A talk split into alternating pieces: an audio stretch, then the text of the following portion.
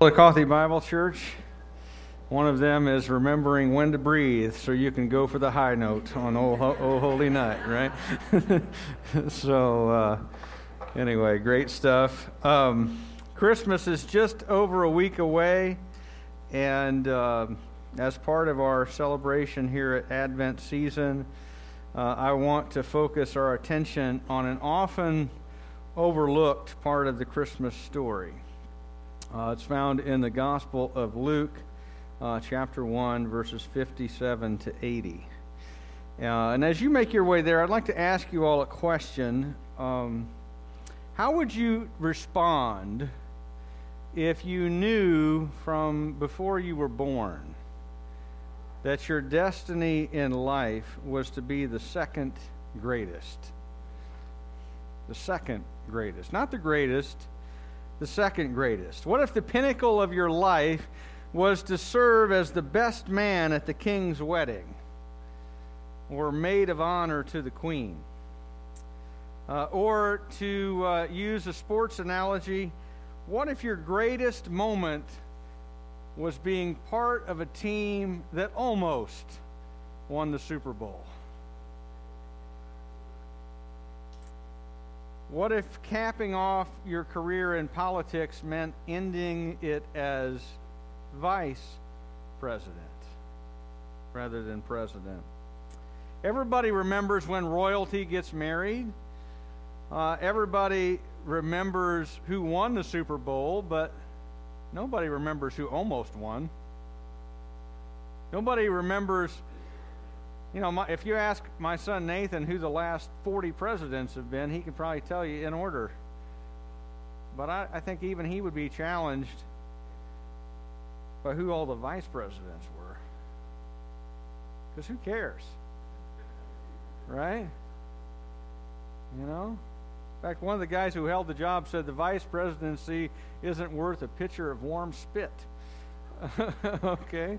He was. Um, he was kind of negative on the whole thing. He was FDR's vice president for one of his terms, and then somebody else after that, because FDR was less than impressed by his assessment. Uh, but in any case, if that was your destiny to be almost the greatest, what would you what would you think of that? To be to be the second greatest at something. And I ask that question because it's directly relevant to the life of John the Baptist, the person whose life I want to look at with you this week. Uh, he's an important character in the Bible, but he's one that we often don't think much about because he is the second greatest figure of his generation. I'm also interested in answering that question because I think it's directly relevant to you and to me because whether you know it or not, each of us is called, like John, to be the second greatest person in our own life. And to make much of Jesus and to uh, make less of ourselves, just like John had as his calling. And I think this passage reveals some important things to us. And so I want to look at the scriptures together. Um, you aren't there yet, find your way over to Luke chapter 1, and then let's pray. God, our Heavenly Father, we thank you that you give us the scriptures, you give us abundant uh, writing about um, ordinary people like us, uh, people who are sinful, people who, who struggle to be obedient, people who uh, aren't always faithful, people who are um, not really heroic in many ways, and yet have moments of great and glorious obedience where they see clearly and they walk by faith. Uh, because Father, these are people that we can we can wrap our arms around their stories and we can follow their examples. And you also give us people like John, who is a great and shining example of faithfulness, of whom Jesus himself said, Of those born of woman, none is greater than John. And yet, Father, you lay his story next to that of Jesus.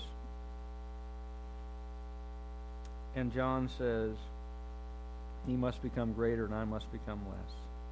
Father, as we look at John's story this morning, help us to have his attitude about ourselves that Jesus must be greater and we must be less. And Father, we pray that you would guide us by your Holy Spirit, help your word to speak to us uh, as we know that it is intended to. We pray in Jesus' name. Amen. Well, before I jump into the story, um, since I'm beginning at verse 57, it's pretty obvious that I've jumped ahead a little bit in the story. Uh, so let me summarize what's happened before uh, in, in uh, Luke chapter 1. Luke has introduced us to three people thus far. You have, if you've read the, the chapter up to verse 57, you've met three people. You've met Zechariah, who is an old man uh, who is also a Jewish priest, and you've met his wife Elizabeth, uh, who is likewise an old woman, and you have met Elizabeth's relative, who is a teenage girl named Mary. And after 400 years in which there has been no direct revelation from God, an angel uh, named Gabriel comes to Zechariah one day while he is serving in the temple and informs him that despite the fact that he is an old man with a wife who is past childbearing age, that she is going to bear him a son, and that that son is going to be is to be named John. And the angel also says that this boy, John, is destined to fulfill Malachi's prophecy at the end of the Old Testament uh, of being the one who would come in the spirit and power of Elijah and turn people back to God. And Zechariah, out of what must have been some combination of overwhelming joy and incredible doubt, because who ever heard, aside from Abraham, of an old man and an old lady having a baby together? Questions the angel on it, and the angel says, It's going to happen. And because you didn't listen to what I said, you won't be able to speak until after it does. And so he comes out of the temple, and all he's able to do is to write out for people a description of what's happened to him because he can't talk. And he goes home and he tells his wife what's happened. They get together, and she becomes pregnant. Wonder of wonders she becomes pregnant. And it's obvious to everyone that something amazing is happening. Because this kind of thing doesn't happen. I mean, it happens in the Bible sometimes, but there are typically hundreds of years between these events. If you read the Bible through, it makes it seem like mirac- miraculous things happen all the time, but it's been 400 years since there's been a prophet. If you go back in America's history 400 years, you get the pilgrims. Okay? It's been a while since we all wore, you know, uh, high, high black hats and buckles on our shoes, right?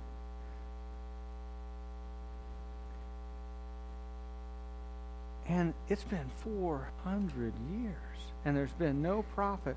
And all of a sudden, here's this miracle baby being born. And just as the angel said, Zechariah is silent for nine long months as the baby grows.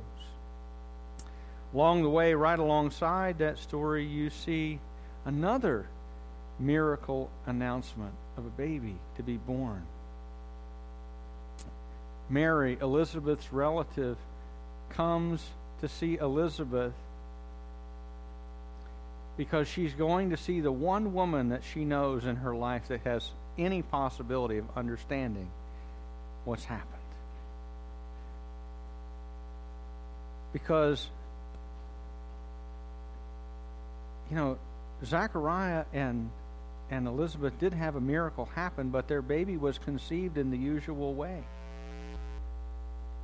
But Mary is pregnant with no man in the picture.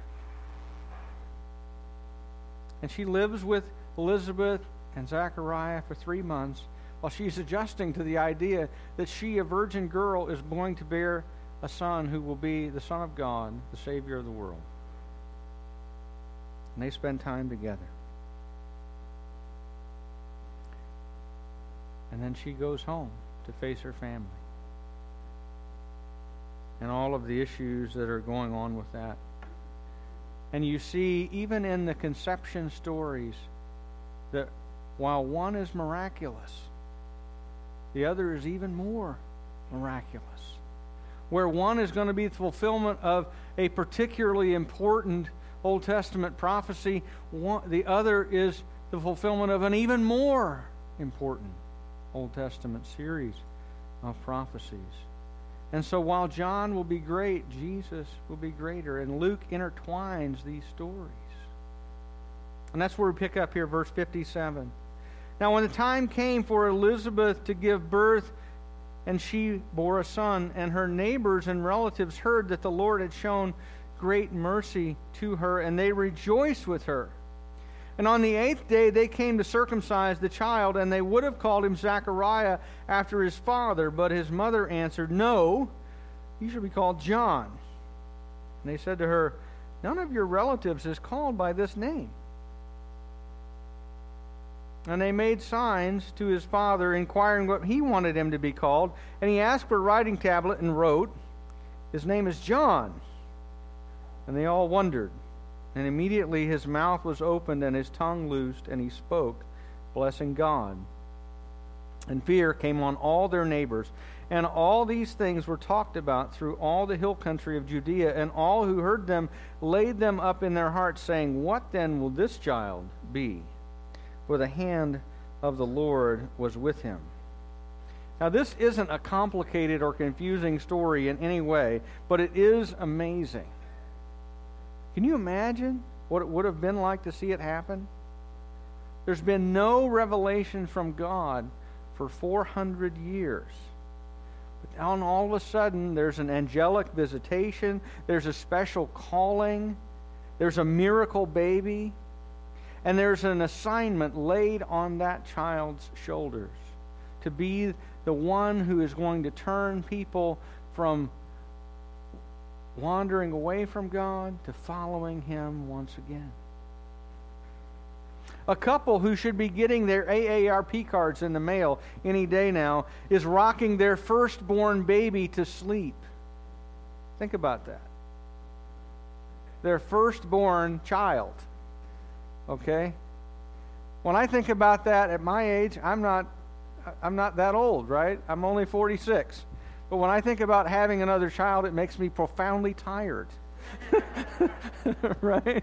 There's a reason you have your kids when you're young, right? I mean, one is so that you can race them to adulthood, right? Which one of you will grow up first, them or you, right? But the other is that you have enough energy to keep up with them, right?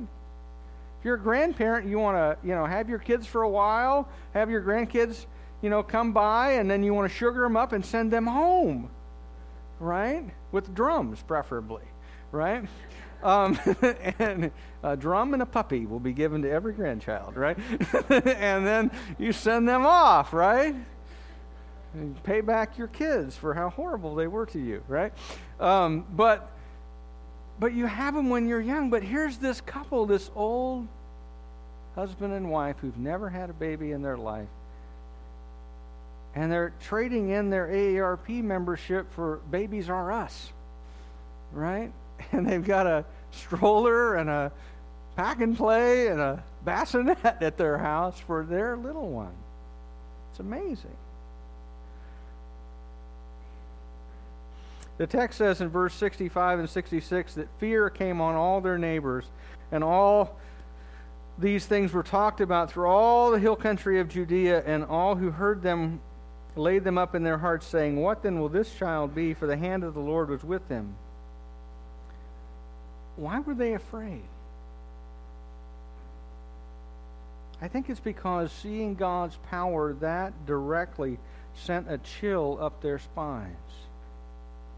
As they realized that God is moving among them in their own day. That things that God had said would happen are happening. And all of a sudden, all the little hairs on the back of their neck are standing up. And they're wondering, wow. Because, you know, it's easy as, and, and they did it too to read the Bible and think about, oh, well, you know, that was back then, that was a long time ago. These kinds of things don't still happen. And all of a sudden, something that God had long ago predicted is happening right in their neighborhood with one of the people that they know and they wonder with a, a child with a miraculous birth like this what purpose God could have for him. But as I said, this is only the second greatest birth that is happening at this time. And Luke intertwines the narrative with that of the greatest birth in history, the birth of Jesus the Messiah. And we won't get into all of that this week, but we what we will see as you read on is what God's purpose was for this man, the second greatest man of his generation. So let's read on. Uh, verse uh, 67.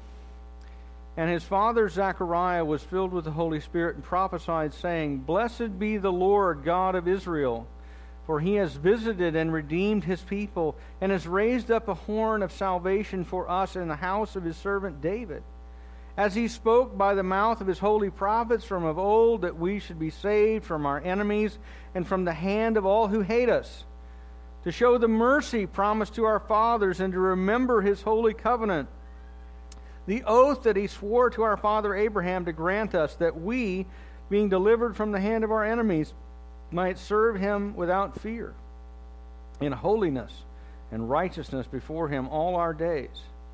And you, child, will be called the prophet of the Most High. For you will go before the Lord to prepare his ways, to give knowledge of salvation to his people and the forgiveness of their sins, because of the tender mercy of our God, whereby the sunrise shall visit us from high to give light to those who sit in darkness and in the shadow, guide our feet into the way of peace. And the child grew and became strong in spirit, and he was in the wilderness until the day of his public appearance to Israel. Now, if you look at this at this pronouncement, this prophetic statement that Zechariah makes, it divides into two parts. Uh, you know, we find out that Zechariah is filled with the Holy Spirit, and he knows uh, prophetically that his son's birth heralds the coming of Messiah. And so verses 68 down through 75 are his description of what the Messiah is going to do. And then you get also later a description of what his son's role in that will be. And so you get Messiah and John the Baptist. Messiah and John the Baptist. And you, just as John lays them out through the text where they're intertwined, right here, the, t- the two roles are intertwined as well. And what you see in verses 68 to 75 is also a, a celebration. It's a hymn of praise, a prayer to God that all of these promises that have long been made to Israel are being fulfilled and are going to be fulfilled through the Messiah that John has been sent to announce. That if John is the herald, that means Messiah must be right around the corner. Because it's going to have to be within John's lifetime that Messiah comes. And so Zechariah is thrilled by the fact that, that Messiah has come. And look at what Messiah will do. It says that he has visited and redeemed his people, meaning that God has come. That word visited is the idea that God is among us. And he is redeeming, he is saving, he is buying us out of slavery. It's the idea of redemption. We've been set free. Set free from what? Well, He's raised up a horn of salvation for us. The idea of a horn is the idea of the of the power of an animal. That's the thing that, that, that enacts and brings about their power. And the horn of salvation is the power of God at work to bring salvation. And he's brought it in the house of his servant David. David's house at this time is a bunch of nobodies, a bunch of washed up royalty from way back. There had been a kingdom of Israel since David. They went into exile uh, under uh, in the days of Zerubbabel. You know, they came back, and he was the governor, but they never became kings again. And then they fought for their independence under the Maccabees. You know, had this great had this this priest with a great name. Judas Maccabeus, which translates to Jude the Hammer. Okay? I would like that name, I think, you know? Jude the Hammer. So sounds like a sounds like a fullback name. I mean, that's great, right? You know, just boom. This is the guy that drove out Antiochus Epiphanes the fourth the guy who, who sacrificed a pig on the altar of the temple and dedicated uh, an idol to Zeus in the temple of God, and Jude the hammer and his sons and the army that they raised drive these guys out, and they establish a new kingdom. But they don't go get a son of David to rule it. There's a succession of just corrupted and co opted kings that follow. Eventually, they just open wide the gates to the Romans and let them come in and rule. But Zechariah knows that the coming of Messiah means the coming of a kingdom for the son of David. Coming of the son of David. And it says, as he spoke by the prophet, by the mouth of his holy prophets of old, that all these things that we've been looking forward to, all these things that we have read about and heard are happening now. Praise God. And he says, he, he talks about how we're going to be saved from our enemies. Now, notice that he intertwines salvation and deliverance from our enemies all at the same time. Because is that what the Messiah is going to do? Yes. Is he going to do all of it at the same time? No. But just as the Old Testament prophets spoke, so Zechariah is speaking about Messiah. He's going to do both of these things. Will there be a day when the, the, people of God will dwell in security from all of their neighbors? Yes. I've read the end of the book. At the end of the book, it says the gates of the city are never shut. Why did you shut the gates? Well, you shut them at night to lock out all the people that you didn't want to get in. In the ancient world, that's how you kept the enemy out. But there will be a day when the gates are open 24 7, 365, because there will be no enemies. And there will not be anyone to make us afraid anymore, because God will have put all the enemies under his feet. And it will be done through the Messiah.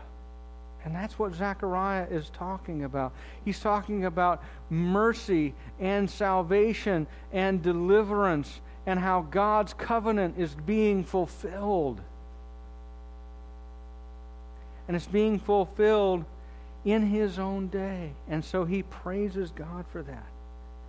But the second part of his prophecy is about about John and John's role, his destiny specifically. He says, You'll be the prophet of the Most High God. In other words, John, you're not going to be the Messiah. You're going to be the guy who runs ahead of the Messiah, the one who announces the Messiah's coming. In fact, he'll be the last of the Old Testament style prophets. And Jesus himself, think about this. This is what Jesus will say about John. Among all the people who have ever been born of a woman, none is greater than John. How'd you like to have that on your epitaph? Right? No one was better than me. Jesus. you know, just put that on your tombstone, right? um, I was the best. The best man that's ever been. Or the best mere man that's ever been. Apart from Jesus himself. And his purpose is unique among all of the prophets. All the other prophets said about the coming of Messiah. Messiah's coming. Messiah's coming. Messiah's coming. This is what he'll look like. This is the kind of stuff he'll do. You should look for the coming of this guy. What was John's role? This guy is the Messiah. This one. Behold, the Lamb of God who takes away the sin of the world. This guy is Messiah. Follow him. What a cool thing. All the other prophets had to look forward hundreds, sometimes thousands of years to a Messiah whose birth and whose life they would never see. And John, his job was to say, Get ready, Messiah's coming. You need to repent of sin. You need to be looking for his coming because he is among us. And when he makes his public appearance, John says, I told you, this is the guy. Follow him. He's the Messiah. He's the one who will bring salvation for your soul. He is the one who will bring deliverance from all your enemies one day. This is the Messiah. He is the one who he is the one who announces to the people of Israel forgiveness of sin. Forgiveness of your sin. And to show people how they could be saved. It says, because, verse 78, because of the tender mercy of our God. And it talks about the coming of Messiah as being like the coming of the sunrise from on high to give light to those who sit in the darkness. Who are those who sit in the darkness? All of us. All of us. All the people who, apart from faith in the Messiah, Jesus Christ, will die and be separated from God in hell for eternity. All of those people are going to see the sunrise. They're going to see the light of Jesus shine into their life. And John's privilege is to announce Messiah's coming and what he will do. And to celebrate the eternal life that is available through faith in Jesus. John's calling was to say, Look, I'm not the light, but I will help you move with me towards the light, toward the one who is.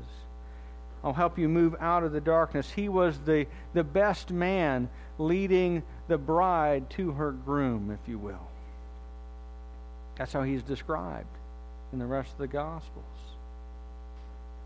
And, she, and he hands off the bride to the groom that the two of them might live joyfully together forever and ever.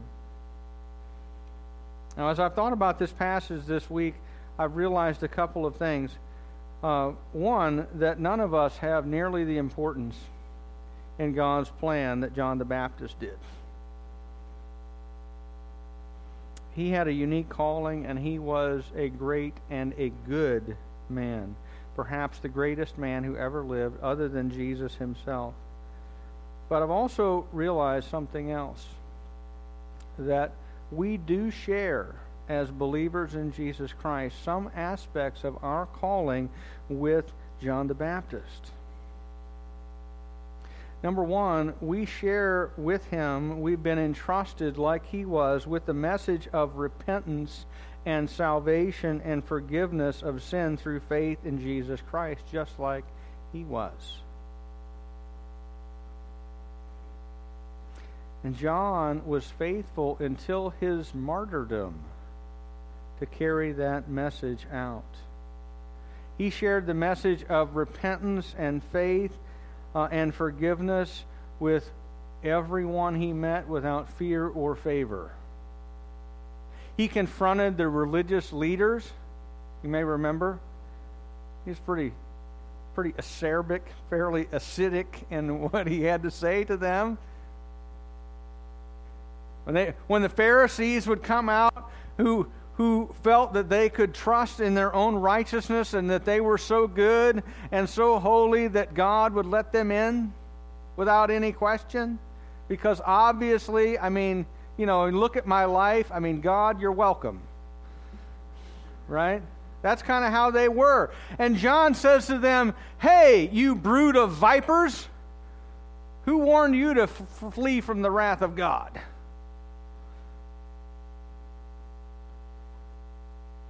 And he tells them, You too need to repent. You too need to repent. John was willing to tell King Herod, the son of Herod the Great, the son of the king who was uh, who was ruling when Jesus was born, had had he had several sons, a number of which he murdered, but one of them was uh, a guy named Herod Agrippa, and he tells Herod Agrippa that the fact that you have robbed your brother of his wife and have married her is not good, and you're an adulterous thief. Herod put him in prison and then chopped off his head as a result of that. But John was not afraid to tell the truth with the bark on. And he was not afraid that somebody might be offended by the fact that they need to repent of their sin. Now, I'm not recommending that you go out and tell all your coworkers you're a brood of vipers, all right? Although you might. Might be a good idea. Maybe that somebody be convicted by that and want to know, know more about repentance and salvation and forgiveness of sin. All right? I wouldn't do that unless the Lord tells you to do that. But our calling is to be faithful to carry the message to every kind of person. Without fear, without, without wondering if, well, you know, this kind of person might not hear what I have to say. Or this kind of person sharing with them might get me in trouble. What John did was faithfully carry the message he had been entrusted with. And so his life challenges me, and as I hope it challenges you to do the same thing, because you have been entrusted with the same message to say to people, This is the Messiah.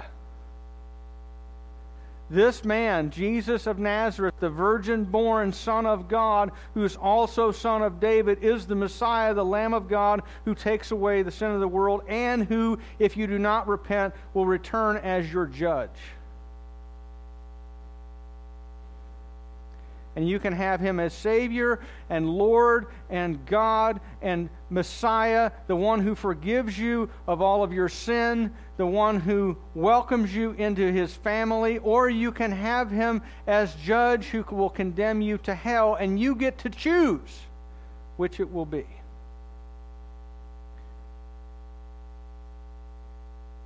But our calling is to faithfully carry that message out into the world. And Christmas is as good a time as any to do that. Amen? People are already listening. They already know that, the, that Christmas is about the birth of Jesus. Many of them don't know why Jesus' birth is significant enough to have a whole season and holiday devoted to it. But they already know it's about the birth of Jesus. And so you can do this, you can do things like this. So, how do you guys celebrate Christmas at your house? And they tell you how they celebrate. You can t- tell them how you celebrate. Maybe you might bring this up and say something like this. Well, you know, since Christmas is about Jesus, how do you guys honor Jesus? What do you think about Jesus at your house? Do you know who he is? Do you know why Christmas is a big deal? And you could share with them then, if they don't know, who Jesus is and what makes his birth significant. That it is the fulfillment of thousands of years of prophecy of Messiah who would come to take away the sin of the world. that Jesus is born to die on a cross to pay for sin, that no one would have to die and go to hell, but that only those who put their trust in him will be in heaven with him forever. And if you know him, you have a lot to celebrate at Christmas. But if you don't know him, then the fact that you're celebrating actually makes you accountable for the sin that you've committed because you acknowledge his birth as important but don't acknowledge him as Savior.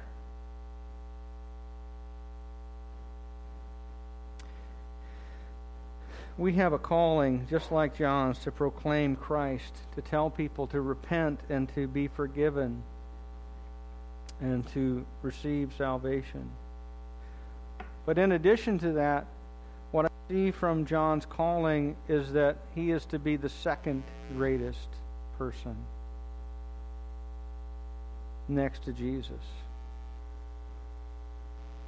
And men and women, boys and girls, people of God, guess what our calling is? In our own life, it is not to be the greatest, but to be the second greatest person in our lives. I don't know about you, but I spend a lot of my time thinking about myself and about what I want, what I think, what I want to do with my day, with my life, with my whatever, right? In fact, my and I are some of my favorite words, right? But that's true of you too. But the reality is, if we are followers of Jesus, then we're not called to be preeminent in our own heart, in our own life we're called to come in second to Jesus and to think most about what He wants and what He desires and what would please Him and how we might follow Him and do what He is calling us to do and what His desires for our life would be and to make much of Him and less of ourselves. I heard a good definition of humility and and humility, sometimes we think, you know, it looks like uh, kind of hanging your head and kicking your, toe in the dirt and, oh, I'm no good. I'm, I'm, I'm so, you know, you can't take a compliment or any of that kind of thing. That's not humility. Humility is not thinking less of yourself.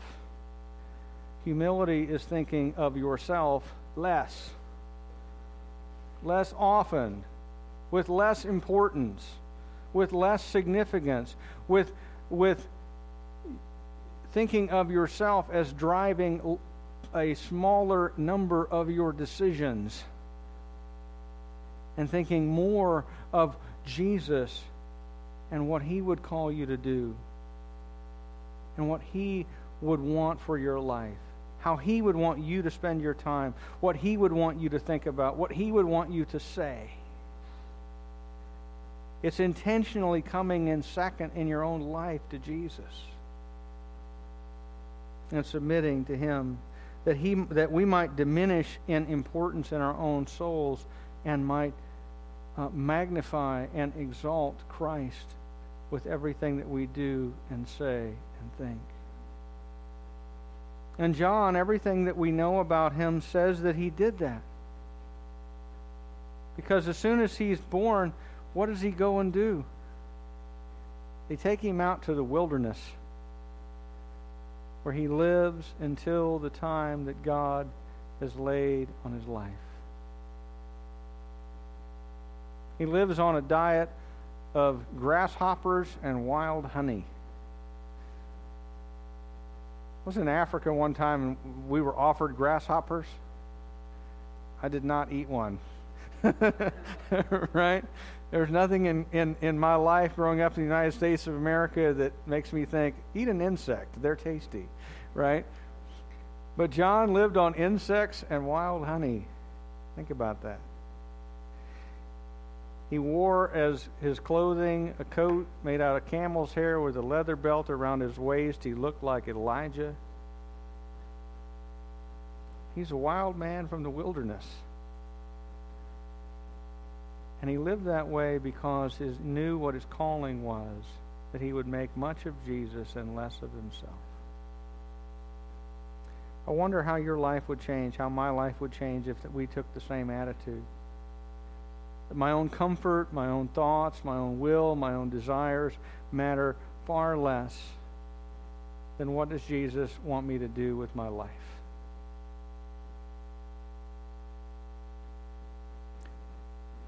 Jesus wants to be the greatest person in our life, and that automatically means that my position is what? Second greatest. Amen? Let's pray.